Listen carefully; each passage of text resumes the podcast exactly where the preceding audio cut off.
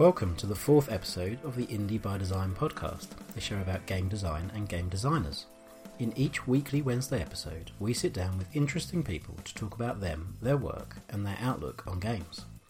This week's episode features Mode 7 Games, creators of Determinance, the Frozen Synapse series, and Frozen Cortex.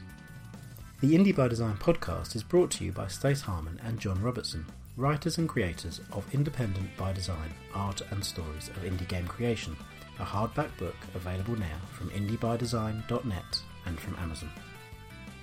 This episode of the Indie by Design podcast is hosted by me, Stace Harman. UK based Mode 7 Games was founded by Paul Kilduff Taylor and Ian Hardingham and is best known for creating top down turn based tactical combat titles Frozen Synapse and Frozen Synapse 2. They've also applied the turn based strategic treatment to a futuristic sports title in the form of Frozen Cortex, and before any of that, they created Determinance, a sword fighting multiplayer title in which you fly around crossing blades and wits using one to one mouse movements to drive combat. In addition to developing its own titles, Mode 7 is making forays into publishing games. Tokyo 42, developed by creative partnership SMAC, is the first game to be released by Mode 7 acting in a publisher capacity. Here, Paul Kilduff Taylor talks about his creative roles as musician, writer, designer, and business developer, the useful lessons of perceived failure, and how to stand out from the crowd. He begins by explaining how Mode 7 transitioned from flying sword fights to turn based tactics we did determinance, and that was very much uh, about us learning to make a game. So our lead designer, lead programmer Ian Hardingham, He'd been doing work in the Torque game engine at university, which was the engine that used to power a, a game called Tribes 2, mm-hmm. which some of your older listeners may have heard of. um, and the, the company that owned that engine, Garage Games, they licensed it out. So it was one of the first sort of cheap indie engines. So we learned how to use that, what Ian did specifically. Um, made this game that didn't do very well, but that kind of ended, ended up being sort of mash of different ideas that didn't gel. Mm. And we came off the back of that um, in a situation where we were doing contract work and we really wanted to make another game. And at that point, the idea behind making another game was to kind of go, okay, we've we've made a game that didn't go great. Can we make a good game? What would be involved with trying to take all of the experience we've got and all of our desire to create something and make something that is actually good, which is no, it's no small feat.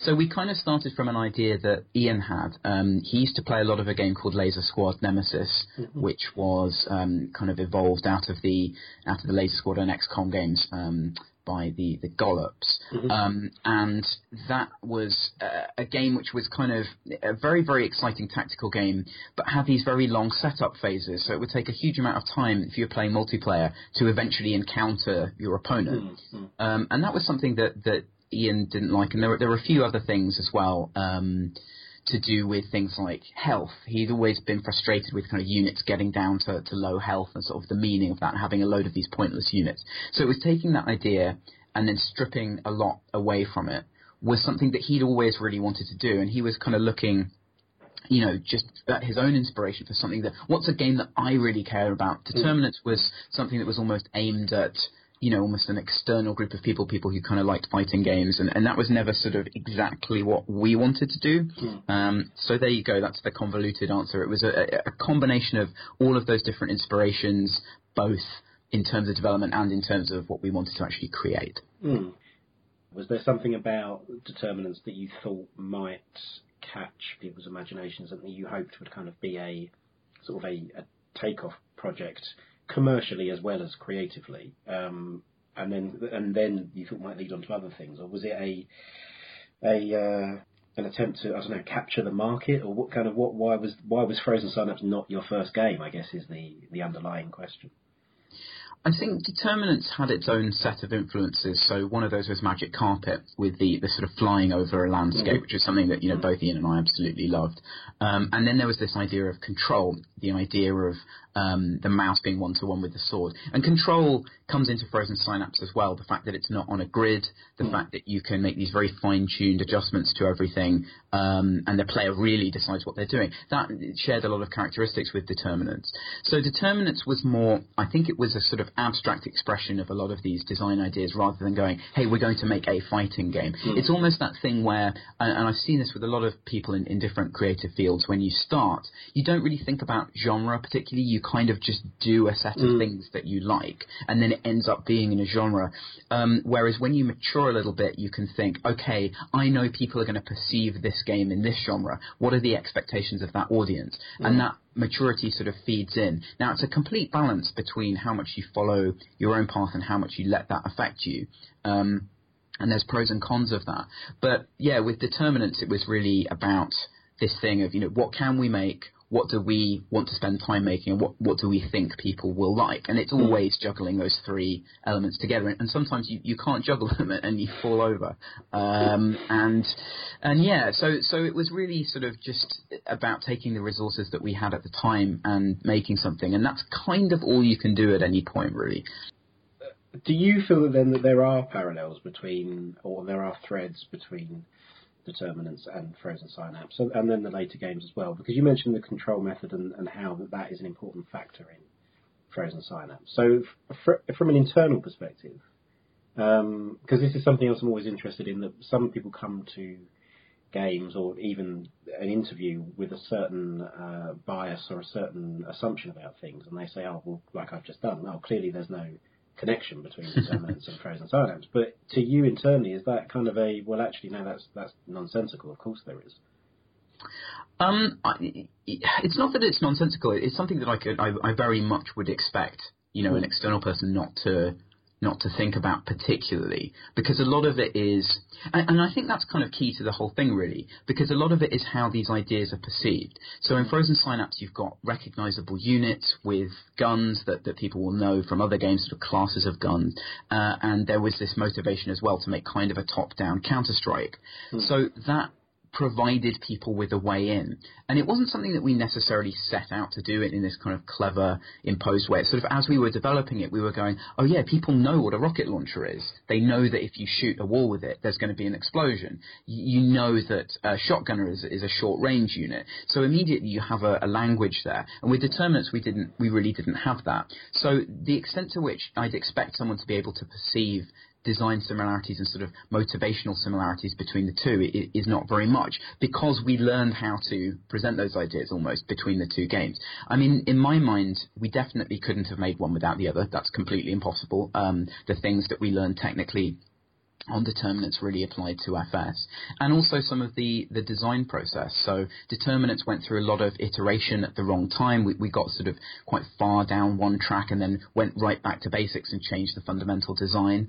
Um, but Frozen Synapse, we, Ian very consciously decided to make sure that it was prototyped first, that he worked out the main sort of design issues first, um, and then progressed with that. And, and that process never would have come about if it wasn't a reaction to determinance. Similarly, starting with a multiplayer game, starting with a core combat mechanic and, and, and, core sort of unit interactions is something that we, we pretty much always do.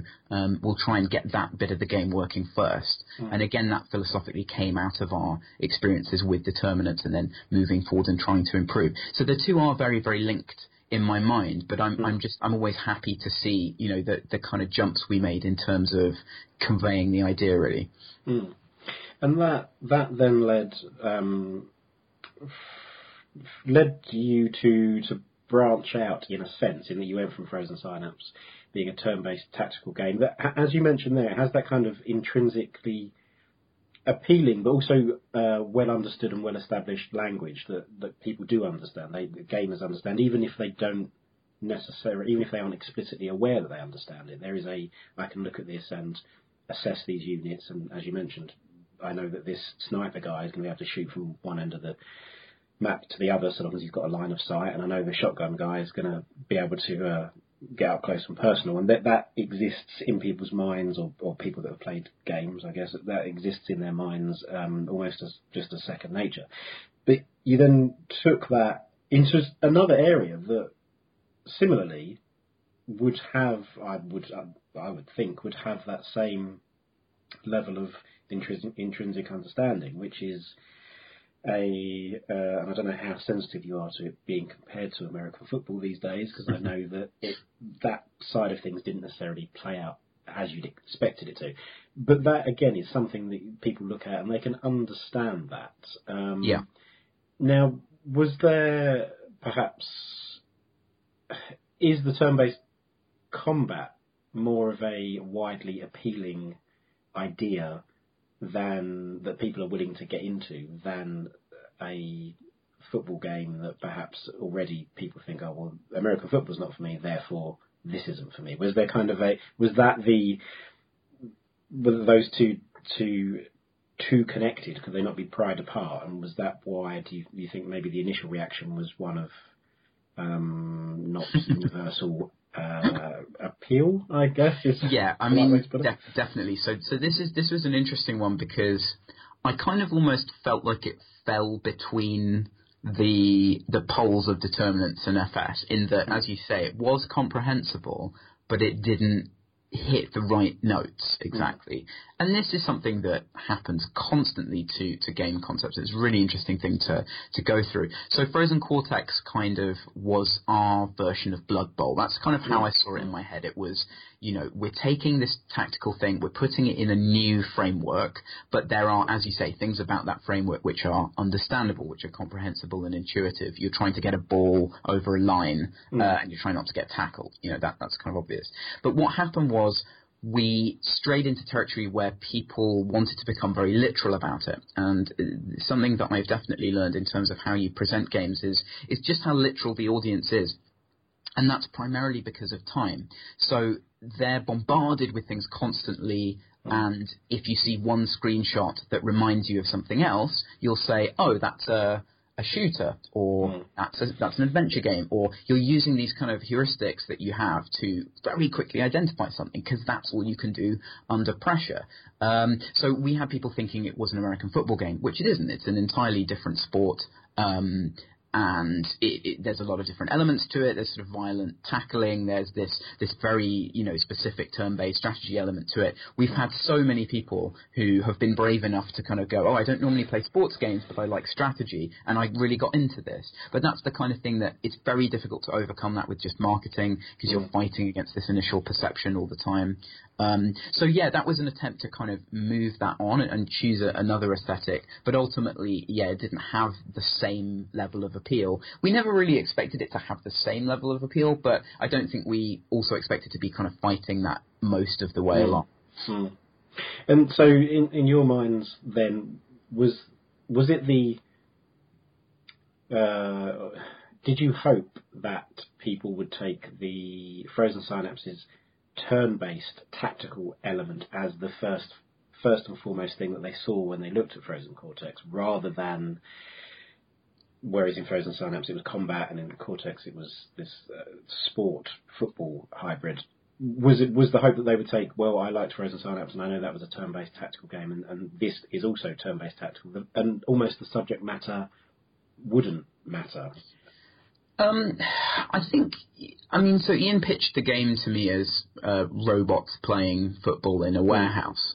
Um, that was his elevator pitch, and I thought that sounded great. You know, I, I thought that sounded really, really interesting, and, and would enable us to take the things that we like about football and perhaps bring that to an audience who wasn't into sport. And again, that was successful you know, to some extent, but mm. but not the thing you want to do if you're if you're going for a kind of mass appeal game. I mean, I guess I I really wanted. I mentioned Blood Bowl. I really wanted that effect. You know, I like this kind of gameplay, and oh, what's this? Here's a sort of intriguing new way of doing it, rather than kind mm. of you know massively selling someone on the idea straight away. I don't think you can really do that, and you definitely can't. Um, put people in a position where they see the gameplay first because it's impossible to convey gameplay with a screenshot really. I think the closer you can get to doing that then uh, the more successful you're you're going to be in some ways. But um, yeah, it was it was trying to get that reaction of like, oh, I'm I'm intrigued by this, rather than oh, I know what this is and I already hate it, so I'm not gonna I'm not going to even slightly look.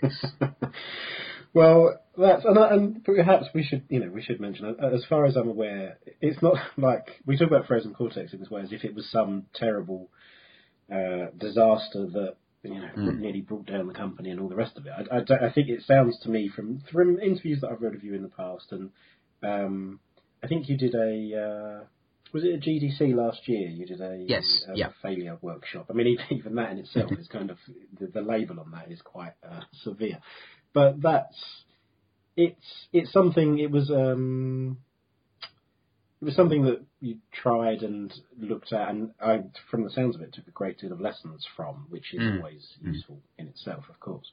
Um, so, was there then, when moving from that to deciding what you would do next, um, and we'll get onto the sort of the, the publisher side um, in a bit, but the when you were deciding internally what you were going to create next, how much did that play a part, and how much did you, you know, I, and then, you know, again, the simple question here, I guess, is why Frozen Synapse Two?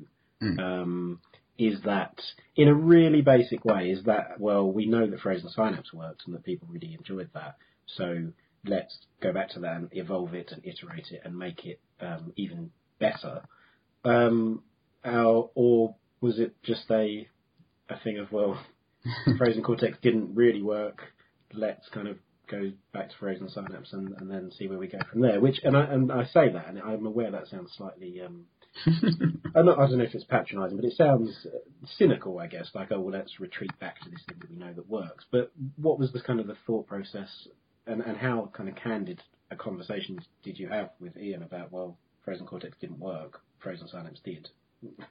You do the math, kind of thing. Yeah, so again, a combination of things. So, so with Cortex, it, it definitely didn't do what we wanted it to do, but it also, as you say, didn't sink the company. It certainly did respectable numbers, I would say, for, for that kind of indie Mm. game, but, but we wanted it to do more. Um, and we've always been very careful about planning ahead and making sure that we have reserves in the case that, you know, we don't hit our perfect business case for something. And that definitely came into play. You know, we needed to use those reserves um, after that game. So, so that's kind of what that is. Uh, and I'm happy to kind of generally say it, it wasn't uh, a success. but, but equally, you have to be very careful with these things. It, it's not something that kind of we bet the farm on and lost. Um, Hmm. so there's that as well. So when it came to coming to to choose the next game, um, Ian was very keen, firstly, on expanding Cortex to be, you know, something that, that that that lived up to its potential a bit more. So he worked on the manager mode, which added, you know, a huge number of teams, uh, different management options, and, and the kind of ability to play a more traditional league. Um, he'd wanted to steer away from that for particular design reasons. He wanted a kind of short play through, almost roguelike um, style single player mode, which we still have. But people really wanted to, to put, you know, the hours into building up a team steadily, and he uh, he eventually kind of figured out a way to do that. So we came from this this thing where you had um, had the tactical game, and on top of that, you had modifiable unit stats, and then on top of that, you had a big meta system with all of these things kind of interacting. Um, and that was the thing that, that Ian was really excited about um, as a structure, and he wanted a place where he could work on that structure and develop it a lot more. And we the the kind of idea that, that came about was if we already have a combat system and we already have um, you know this entire thing that we know fundamentally works, that's the best sandbox for that kind of creative experimentation. Um, and so FS was kind of the natural choice. Yes, definitely the idea of you know we've come off the back of a game that people didn't understand as well. Shall we go back to something we know they understand? Yeah, that was definitely a factor in it because that solves a load of problems for me in terms of trying to communicate it. But actually what it was was can we use the technology and there's a lot of frozen cortex's tech in, in the fs2 sort of procedurally generated city um, and can we have a framework to experiment with these ideas which is a, a kind of permissive framework where we don't have to design a whole other game as well to go underneath them. And that really enabled us to kind of jump to a very exciting place with fs2 very quickly. Hmm. And that's, I'm aware again, as you as you were talking, then I'm aware that talking in terms of success and failure is a very binary thing, but it's also uh, in terms of those two what those two terms mean. But those two terms are incredibly subjective. So if if a, an entirely different company, you know, one of the big um, publishers, one of the big AAA developers, whoever it might be, if they well, the problem I guess is that they don't really talk about failures, and that's perhaps why Yeah. uh, people are more interested. And, and and I'm sort of aware that I'm part of doing that. I don't want to bang anybody over the head with the idea of, oh, you've acknowledged that this game was a failure, so let's talk about that. Uh, but I think one of the reasons it's interesting to dissect that is because we don't see a lot of it. There isn't a lot of people, certainly outside of the indie space, who are willing to say realistically, well, this game didn't quite meet our expectations, but Hmm. um, look what we got from it. So, and I, I guess you know the question here, I guess, is the is there? Do you think it would be healthier if it wasn't just smaller teams, smaller independent studios who don't perhaps have to answer to a publisher, who who were willing to step out and do these kind of postmortems and do these kind of frank conversations about what worked and what didn't. Um, would would the whole medium be healthier if if other people kind of were willing to discuss that and and own their failures? I suppose is is part of the, the issue because you don't see a lot of that. It tends just to be well, that didn't quite work out as we wanted it to, um, which is sometimes a massive understatement. You know, it, it- do you Mm. think there should be more people just saying, you know, hands up, that didn't quite work. Sorry about that. We'll do better next time. I think I think it's difficult because so much of it is about your your specific goals. I mean, obviously you have to make money, and Frozen Cortex didn't make as much money as we wanted it to make, um, and so it, by that metric, and that has to be the first metric. You know, if you're running a company, unfortunately, uh, it does boil down to that. Then it's a failure. Um, but sort of secondary to that, there are all of these other things that that come through. You know, also with games. Um, at the moment, we're in a sort of very fortuitous ecosystem where things continue to earn uh, residuals, you know, forever almost. Um, you know, there's always ways to kind of get a game out there once you've made it. So the sort of 20-year life cycle of a game uh, is something that's kind of hard to factor in initially. But would it? Your, yeah, your question is, would it be better if everyone was was frank? I mean, to some extent, yes. You, you do you do learn a lot from uh, people talking about things that didn't work, and and luckily there is a, a kind of culture, you know, around the, the sort of Gamasutra postmortem, things like the Failure Workshop, um, where you get some of that. Bigger companies doing it, I mean, especially if you're a public company, talking about failure is almost impossible. Uh, you have so many secondary considerations. If you say the wrong thing, then you affect value for a huge number of people. Uh, it's not really something I could ever imagine being viable. Also, with all of this stuff, there's always the there are two problems. There's the anecdotal problem. So um, if someone who's had one experience that might not be generalizable. And also there's the self-analysis problem. People are generally quite bad at analyzing why things didn't work. I mean, hmm.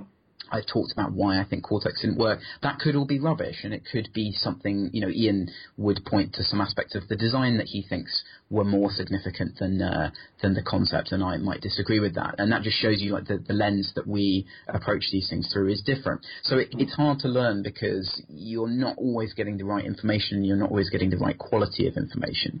But uh, equally, just culturally, um, saying that you know, coming out and saying that certain things didn't work as well, and, and, and finding the right way of talking about them. That's what I've tried to do with Cortex and, and Failure Workshop was was part of that. I did think about that for a long time, as you say. You know, putting that label on it is tough, personally tough thing to do, as well as you know, difficult.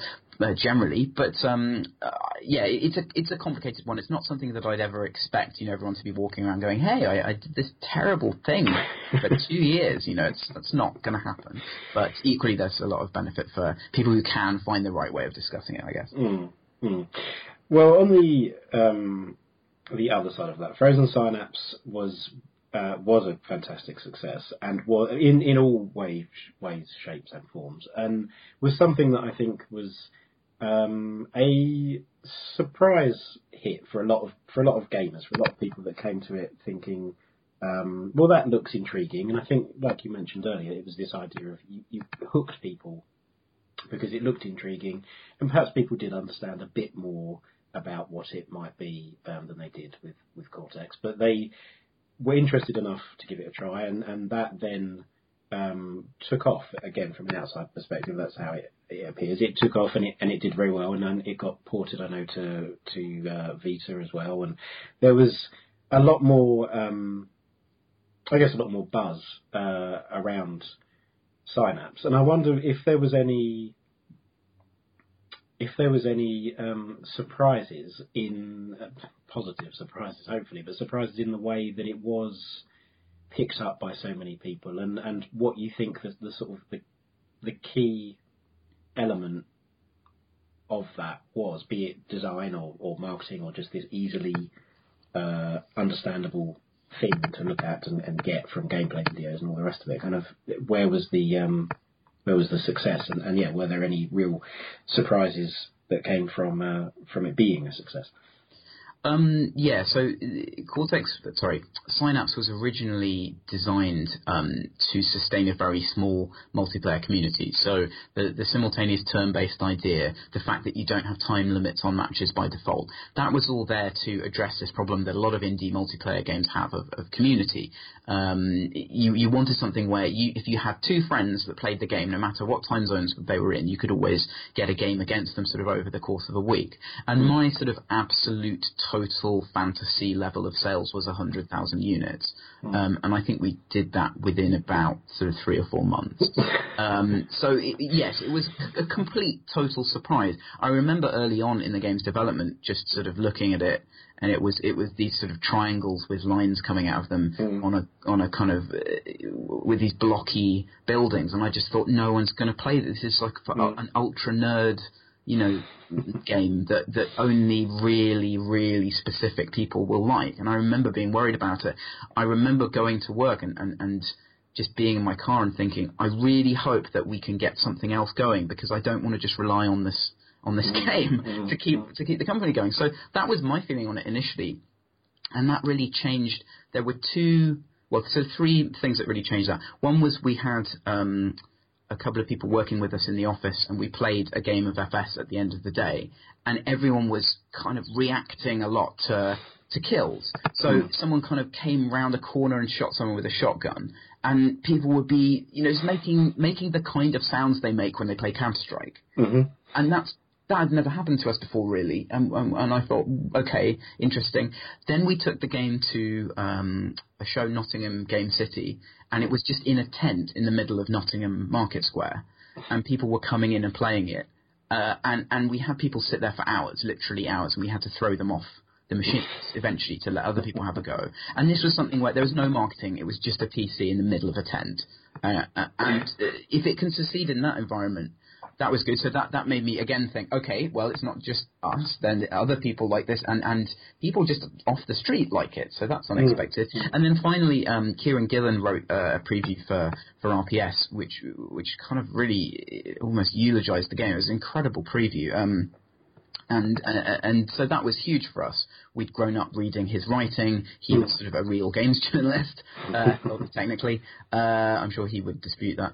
Um, and uh, that that really sort of got it into this position where where I thought it, it could be something potentially big. In terms of why that happened, um, I think a lot of it was really down to, to that core design and, and just this idea of you know, it's you directly planning against another person, and basically everything that happens is your fault or the other person's fault. Mm. Um, even if you didn't maybe get a bit of the UI right or you forgot to do something, it's still everything is on you, and it's a very direct form of competition. And that idea is super compelling, and, and still uh, a lot of games particularly multiplayer games kind of have to obfuscate that to make themselves accessible. You know, they have to put luck mm. in or they have to soften certain things to keep you playing. And FS really doesn't, and that's really unique.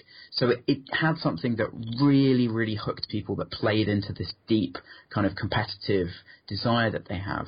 Um, and finally, in in amongst all of that stuff, the, the reaction, the coverage, and the design, you can't discount Steam. Uh, the way Steam was in 2011, you got on the front page every person who has mm. Steam sees your game. So if you have something appealing, that's an enormous thing. I mean, just uh, unmatched now in terms of in terms of placement opportunities. So that that was definitely a major factor, and I'm happy to I'm happy to say that. You know, anyone who had a game in that era experienced that, and it's now gone. We have to work in a different climate of distribution and marketing. So all of those things coming together at that time was why it worked, and that's that's always the case. There's always a timing element involved with games that kind of unexpectedly take off.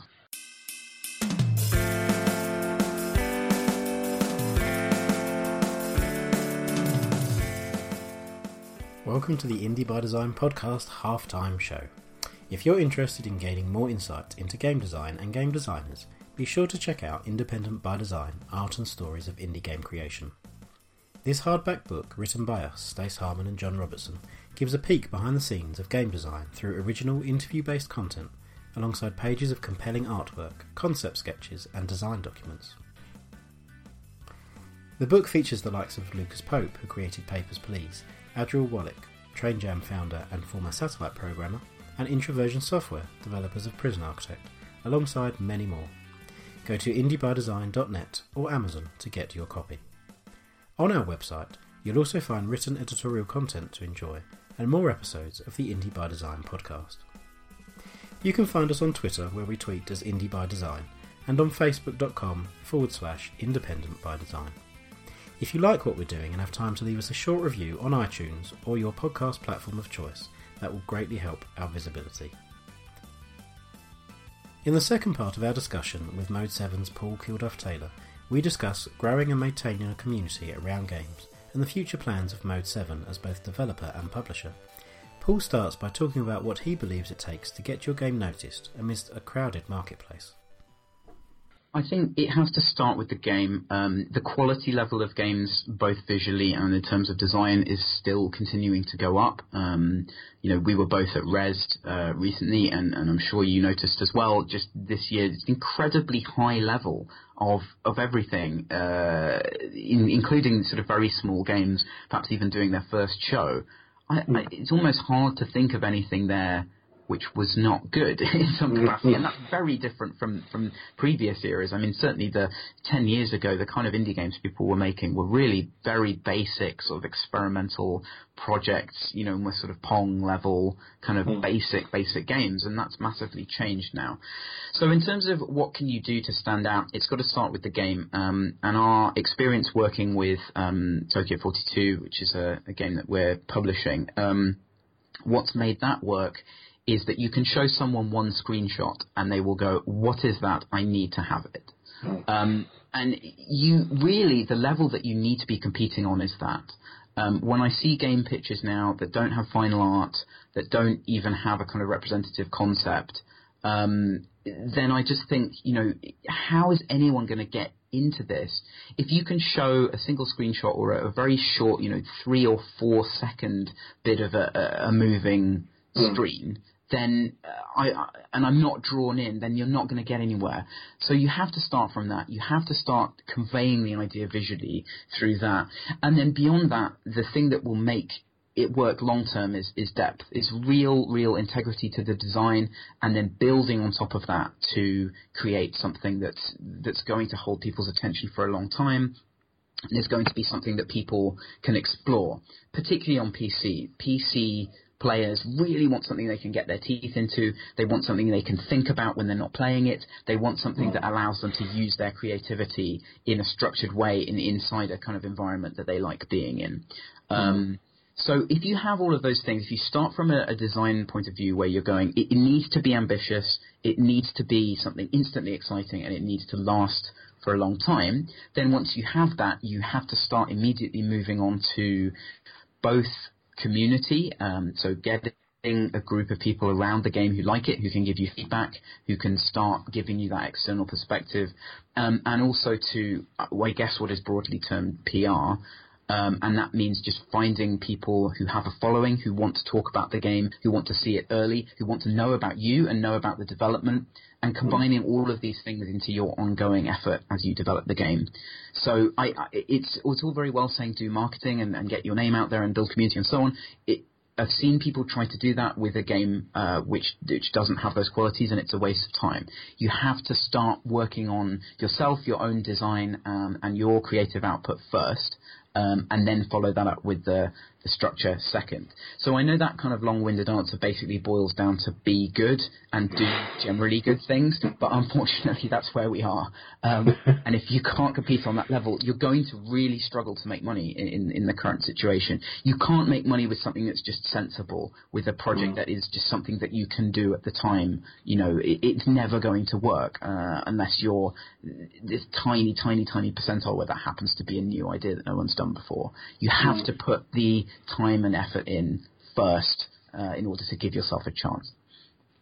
And I, um, I think that I mean, there's nothing wrong with that, right? There's nothing wrong with the idea that if if you want to succeed, then the the, the best thing, the most important thing, and and the most effective thing you can do is be good. Like that, that's a, a perfectly reasonable um, uh, prerequisite to be successful. And, and really, I guess it shouldn't be any other way. It shouldn't be, oh, well, if so long as you hit the marketing, then that would be great, irrespective of your game. Because if we were living in that world, and maybe some people get by to a certain extent on the on on a on a hype basis, and people buy into things and, and then realise actually afterwards, well, that was a bit rubbish. But I think that's a, a, a completely reasonable place to be at. That it's yeah, be good. That's yeah. Uh, that's, I mean that, that's the starting point, and good good can take many forms. You know, if if you, as you mentioned, the, the kind of tools that we have now, if you manage to hit the right notes, even just in terms of story and character, that can mm. forgive a lot of gameplay issues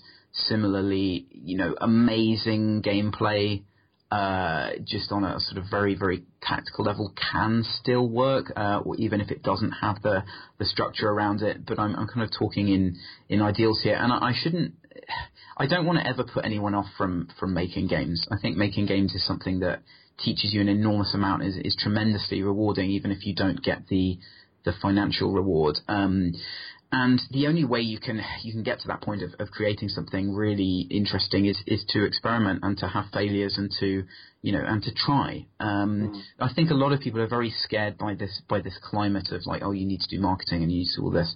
And I would just say don't be. Um, just be sensible about how you approach it and, and then try and as soon as you're ready to be ambitious, then let yourself be ambitious. Mm. Mm. So, and that touches on something there that um, I know that you personally are a, a creative person. You know, you're you part own or co-own rather a a video game making company. Um, and a video game publishing, soon to be video game publishing company as well when Tokyo 42 comes out. But I know that you also have been making music for a long time and that you write as well. Um, and you've written about a, a, number of topics, and I've been reading some of your stuff online. And, and so I suppose the the the simple question from all of that is is why and how have you settled on games being the thing that primarily it seems, and, and, you may disagree with that. Perhaps the music for you takes precedence, but primarily from an external perspective, it seems that games are how you uh, creatively express yourself um, within within Mode Seven and with Ian as well, obviously. But why and how did you kind of settle on that being the the, the primary form, if indeed you do feel it is the primary form of creative expression for you personally? I think I so I I was kind of lucky enough to, to grow up in, in an area um, where there were a lot of people doing creative stuff. I, I kind of grew up near Oxford, and Oxford has the, the, the greatest number of bands per head of population of any right. in the UK. So it's, it's a very music. It's a very good place. Yeah. Um, yeah. And I grew up there, and I, I saw a lot of a, a lot of my friends who are musicians, and, and a lot of other people. And the thing that, that everyone always struggled with was was that side of like how do I get anyone to pay attention to me, kind of similar to the the thing we just talked about. And there are ways that you can do that if you're a musician. You know, you can spend your whole life touring. You can do releases very rapidly. You can do all of your marketing that way.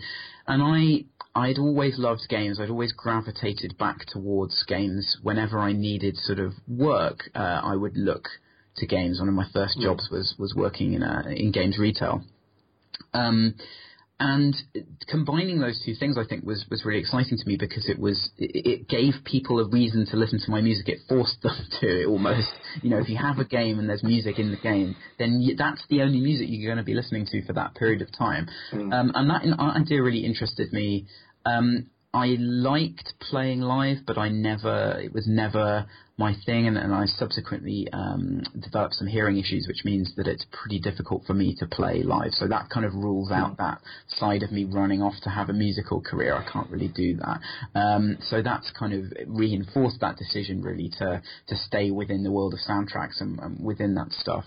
Mm. Um, I like having the framework. I, I, I find it quite hard to cr- uh, complete creative projects on my own. I have a personal project I've been working on that's been going on for about four years now, and I, I just can't seem to get it done. Whereas Ian is amazing at getting stuff done. He's a he's a great producer, sort of on top of his other skills. He's a very tough uh, taskmaster in terms of deadlines, and, and he's he's great to work with in, in terms of like galvanizing your stuff. And working with him was was the the way that I got things finished really. Um, and then uh, recently, uh, you've probably seen from from my writing, and I've kind of been trying to work out what my relationship is with games um, and mm. the, the things games can really do and the things they can't do.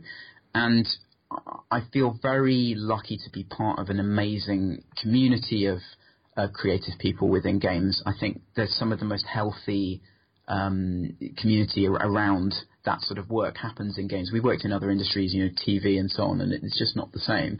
So there's a lot of things that, that, that kind of keep me within games, um, uh, and just the, the reaction of, of people when they when they find something that they like and uh, and they're very willing to tell you, you know, that they like it and support you. Um, the games audience can be very very loyal and, and, and very good. There's a lot of bad press around game communities, but mm. it's very important to not neglect the upside of that, which is you know, just the phenomenal friendships and relationships I've been able to have on the basis of being part of games, really. So, so yeah, uh, it, it, it's a it's a creatively fulfilling thing for me, but it but it's also to do with the community and to do with how uh, games are structured that, that I continue to work in games.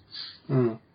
And and does does soundtracking the games does that give you a d- different relationship? I mean, I guess it must do by default, but does it give you a different relationship or a different perspective on sound design in games in general? Because I know, you know, the, the, the sort of the reported stories are that things like music and even the writing, be it the, the story or the dialogue in games, is often something that is bolted on the end or that's a very crude way of putting it, but it is something that happens in the later stages or the latter stages of development. That these a writer is brought in, a, a composer is brought in.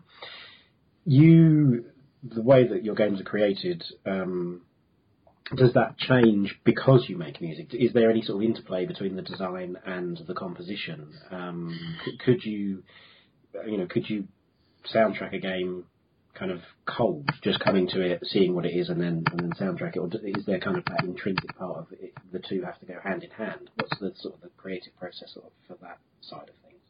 So I I think there is some relationship, but it, it wouldn't preclude me, you know, coming into something that I hadn't worked on and soundtracking. Mm. I think that's something that's always possible. Um, in terms of what we've done so far, uh, I very much thought about music from the very first initial concept, and I, I because of my kind of creative um, tendencies, I, I, tend to think of things in, in musically almost um, as I hear them, and music being part of the of the package. So when Ian's telling me about the concept, I immediately start thinking about the direction I could go in with that. So there there is a relationship there, but it, it mostly sort of takes place in my brain rather than mm-hmm. in any kind of practical sense. I mean, with stuff like Synapse, I did think about um, the player wanting to concentrate on this task and writing music that would be good for them to listen to while they were doing that. And as a consequence of that, I get a lot of programmers telling me that they program to my music, which is something I, I find really nice. So mm-hmm. I think I managed to achieve that there tonally. Cortex I wanted to be more upbeat to kind of reflect the the more action side of the game, uh, and people did respond well to that as well. So there's definitely a subtle influence in terms of the game on the music, but we we do things a little bit differently. So I, I don't like dynamic music in games. I don't like music that hmm. responds to the action. I find that to be just I've never heard it done in a way that I think supersedes linear music. I think it always necessarily kind of impoverishes that. I mean, there's a few examples, things like Dead Space, um, which is a very functional form of of uh, dynamic music, um, and uh, Jason Graves, the, the composer, is, is, just amazing at that kind of horror, it's like textural horror composition, so I think it can really work there. But ultimately, I, I want to listen to a piece of music. I want it to have a start, middle, and end, and I don't want it to start fading, you know, stems in and out. I want to listen to it. Um, and so we, are very sort of dogmatic about that, and I'll, I'll always do that. So I guess we give the music a bit more space, a bit more prominence that way. Um, but if it if it was something that players didn't like, it didn't work with the game, then I then I wouldn't do it. But so far, it seems to it seems to work. Um, and atmosphere, I definitely take cues from the game's atmosphere. Frozen Synapse One was a bit darker. Um, Frozen Synapse 2, I wanted to go for something that sounded almost like elements of 90s game soundtracks, so mm-hmm. kind of Unreal and, and, Deus Ex and things like that, uh, but on top of the existing stuff. We, we definitely have this very profound kind of nostalgia for, for 90s gaming and some of the sounds of that I wanted to kind of bleed through into the soundtrack almost as a subliminal kind of cue to be like this is like one of those games. Mm-hmm. Um, yeah, so so there's a there's a, a, relationship on, on sort of several levels between those two things. Another is that because I have a big creative development role, you know, I'm I'm there in the music and, and sound and text. When it comes to talking about and marketing something, that I've really had a hand in myself, I find that mm. makes it a lot easier um, to to just to go out there and present it because it means that I have that very strong attachment to it, um, mm. and that's mm. something that, that, that definitely helps. Um, and that's helping with our with our publishing side as well. You know, the fact that we've been involved with.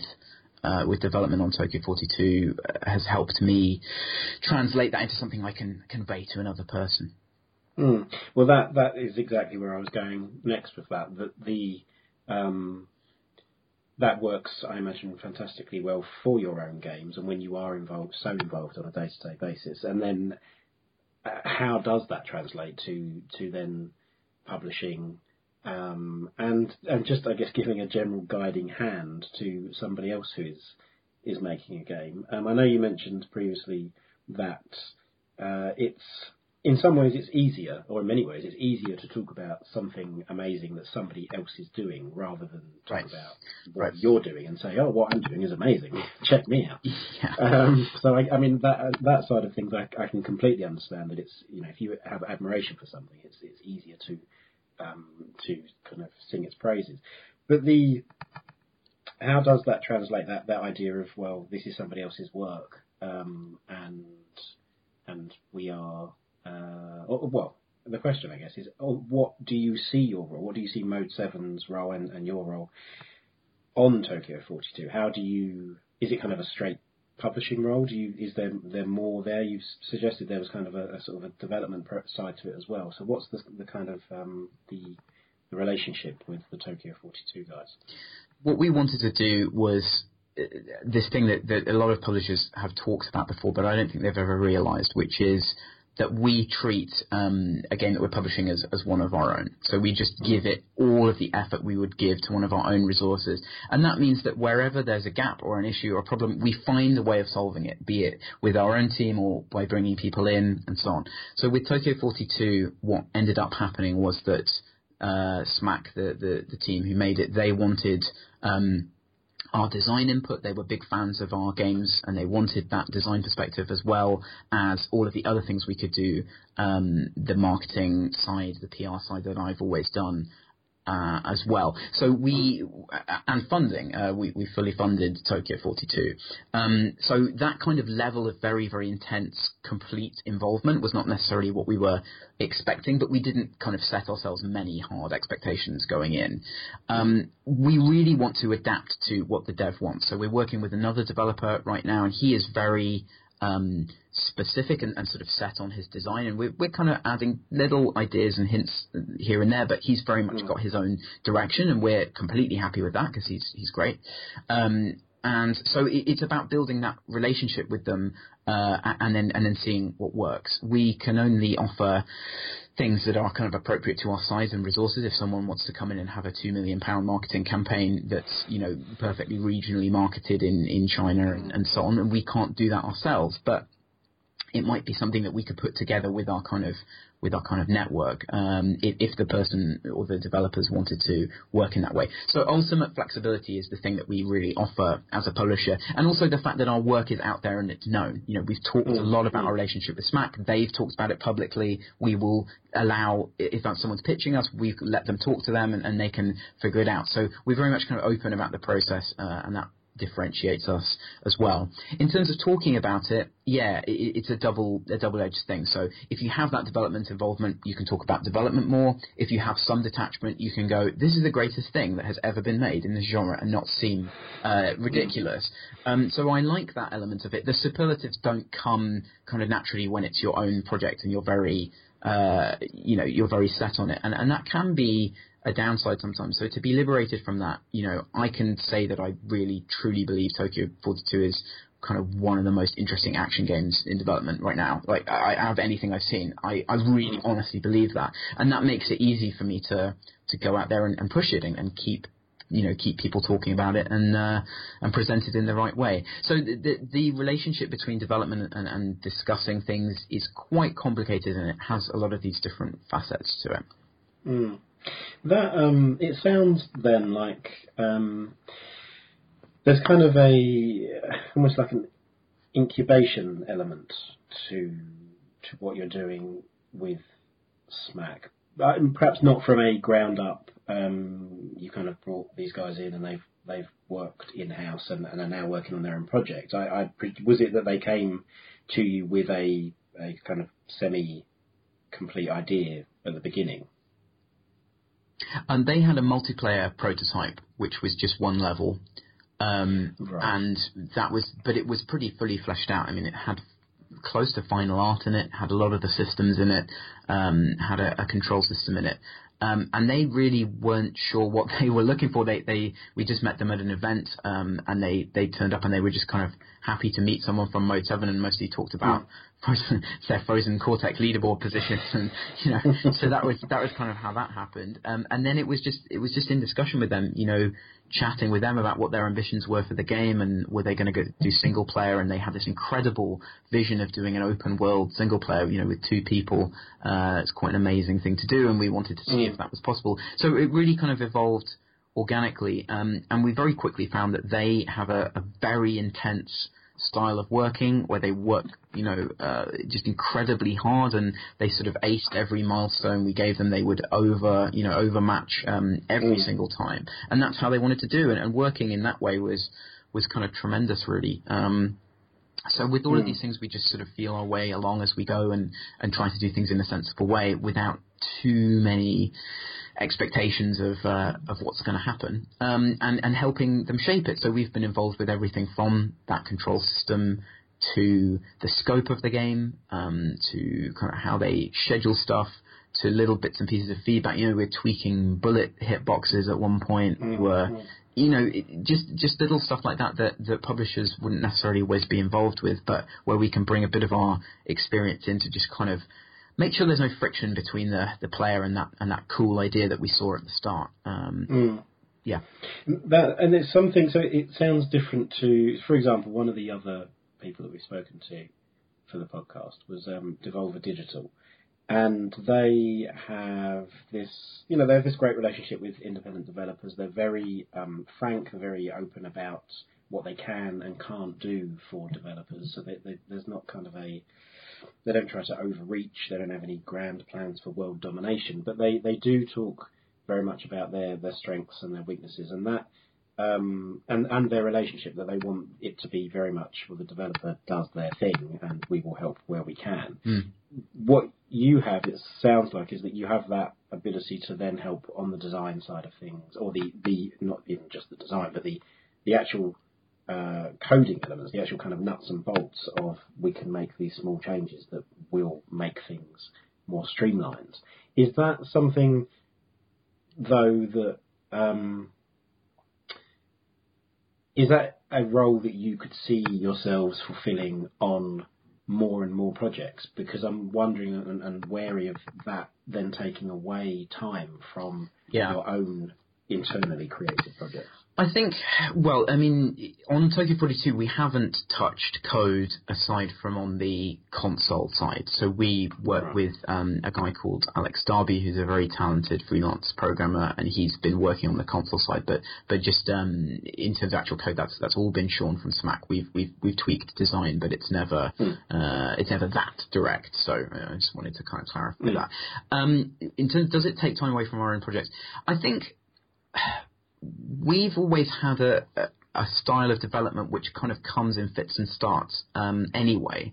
So there'll be a push to get to a certain place, and there'll be a period of sort of contemplation, playing the game, talking to testers. Um, and then we'll go back into development. So we've naturally had this ebb and flow, and certainly for my role in terms of mm, the external stuff, I've definitely had periods of downtime before where there isn't mm. something we can talk about on the game this month. So I've filled in and done bits and pieces. Uh, and the, the publishing thing means I'm at max capacity constantly, which is different mm-hmm. um, and, and, can be quite hard. Uh, and also, Ian has obviously taken some specific time away from FS2 to, to work on uh, on T42, but for him it hasn't been sort of as much as, as me. So so far it's kind of balanced out. Um, but ultimately what we see this uh, this is our first experimental foray into something, and we always want to do that in a quite conservative way. You know, we're not a company who hmm. will go right. We're going to do a new thing. We're going to hire five people, and we're going to set up a new division, and we're going to give them three hundred grand, and off they go. We're never going to do that. That's not our style. We want to feel something out ourselves first. We want to get the processes in first, and then we want to hire people who can support those things from the perspective of um, we know how to do it ourselves. I don't mm. generally, unless it's something extremely technical, getting someone to do something that I don't understand is is, is not a management thing that I'm completely uh, happy with generally. So that's kind of the way we do things. Uh, at the moment, yeah, there's a lot of demands on our time, but we're we're really trying to make time for everything. You know, Tokyo will come out fairly soon. Then we've got a new publishing title to work on that's earlier in development as well as FS2, and that's a manageable load. But kind of much more than that uh, during that time would be hard. Yeah, so mm. it, structurally, it's something that we that we battle with, but I think we'd always rather push our existing resources as far as we can first, um, than mm. take a big long term risk in terms of bringing other people on. That's how we tend to do things. Mm. Mm, that makes that makes perfect sense. I guess there's the you need to make sure something works before you, like you say, before you spend the money to set up a whole new section to to do that thing, and then perhaps not have anything or risk not having anything to actually work on. So it's um, just, I think it's probably just a couple of final things really. One of them is the uh, the the community side of things, uh, which you've, you've touched upon already. Is that something that you see? Um, is that community quite fluid from one title to the next? So is is there kind of a mode seven community, or do you see the community being more on a an actual individual title basis? Are there? I guess there will inevitably be some crossover between titles, but um, is is there? Is it a, a big swing one way or the other for you guys? I'd say it's it, it's kind of tiered in some way. So that there's a small group of our community, maybe sort of 15, 20 people who we know. Um, you know, who will kind of chat to us on a regular basis, who'll play very early versions of things, who will talk to Ian about design directly, who kind of have that open line to us. Um, then you have a group of people who are very committed fans of the game, but w- will kind of wait for news updates, might comment on things regularly, and, and sort of be on Steam communities and stuff um, who who kind of drop in and out. And then after that, it's very game specific. We've found so th- there are a lot of people who played and enjoyed Frozen Synapse but didn't play it for that long, so they're not mm. kind of part of the active community, uh, and they will pop up, you know, uh, from time to time if we manage to get news to reach out to them. You know, we have quite a large mailing list, and uh, I would say most of the people in that category learn about what we're doing from the mailing list. So because we don't have games that kind of have this massive retained user base that are there all the time, I wouldn't say that we have a particularly active, kind of persistent community who all talk to each other. One of the things we've been trying to do is, is improve that. Um, we've been running tournaments recently in FS1 uh, to, to try and just galvanise a little bit of that a bit more. Um, mm. But our dream really is to have a game that, that, that is more of an ongoing thing, and we're kind of hoping that for FS2. There's a lot of expansion in terms of the multiplayer. Um, the single player is going to be something that we hope people will want to play for a long time and potentially could be interested in in updates for by sort of free and paid updates. So the idea really is to to try and create that structure within a game that really facilitates that ongoing community thing um, and means that we have a, a better sort of more consistent relationship with our players. If we have a structure that we can keep directly working on, and it makes financial sense to do that, then I think that relationship can kind of go both ways. You know, people will start talking to us about content that we that they want, and, and we can start rolling that in. So that's that's my dream for FS2 really is to to take this sort of amorphous thing that we have now and, and really directed it somewhere.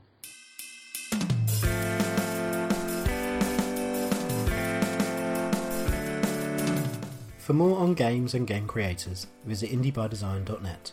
Follow Indie by Design on Twitter or drop by facebook.com forward slash independent by design. Indie by Design podcast episodes are released on Wednesdays. Our next episode features Free Jam Games, creators of multiplayer robot battler Robocraft. The music in this episode is owned and kindly provided by Ben Prunty.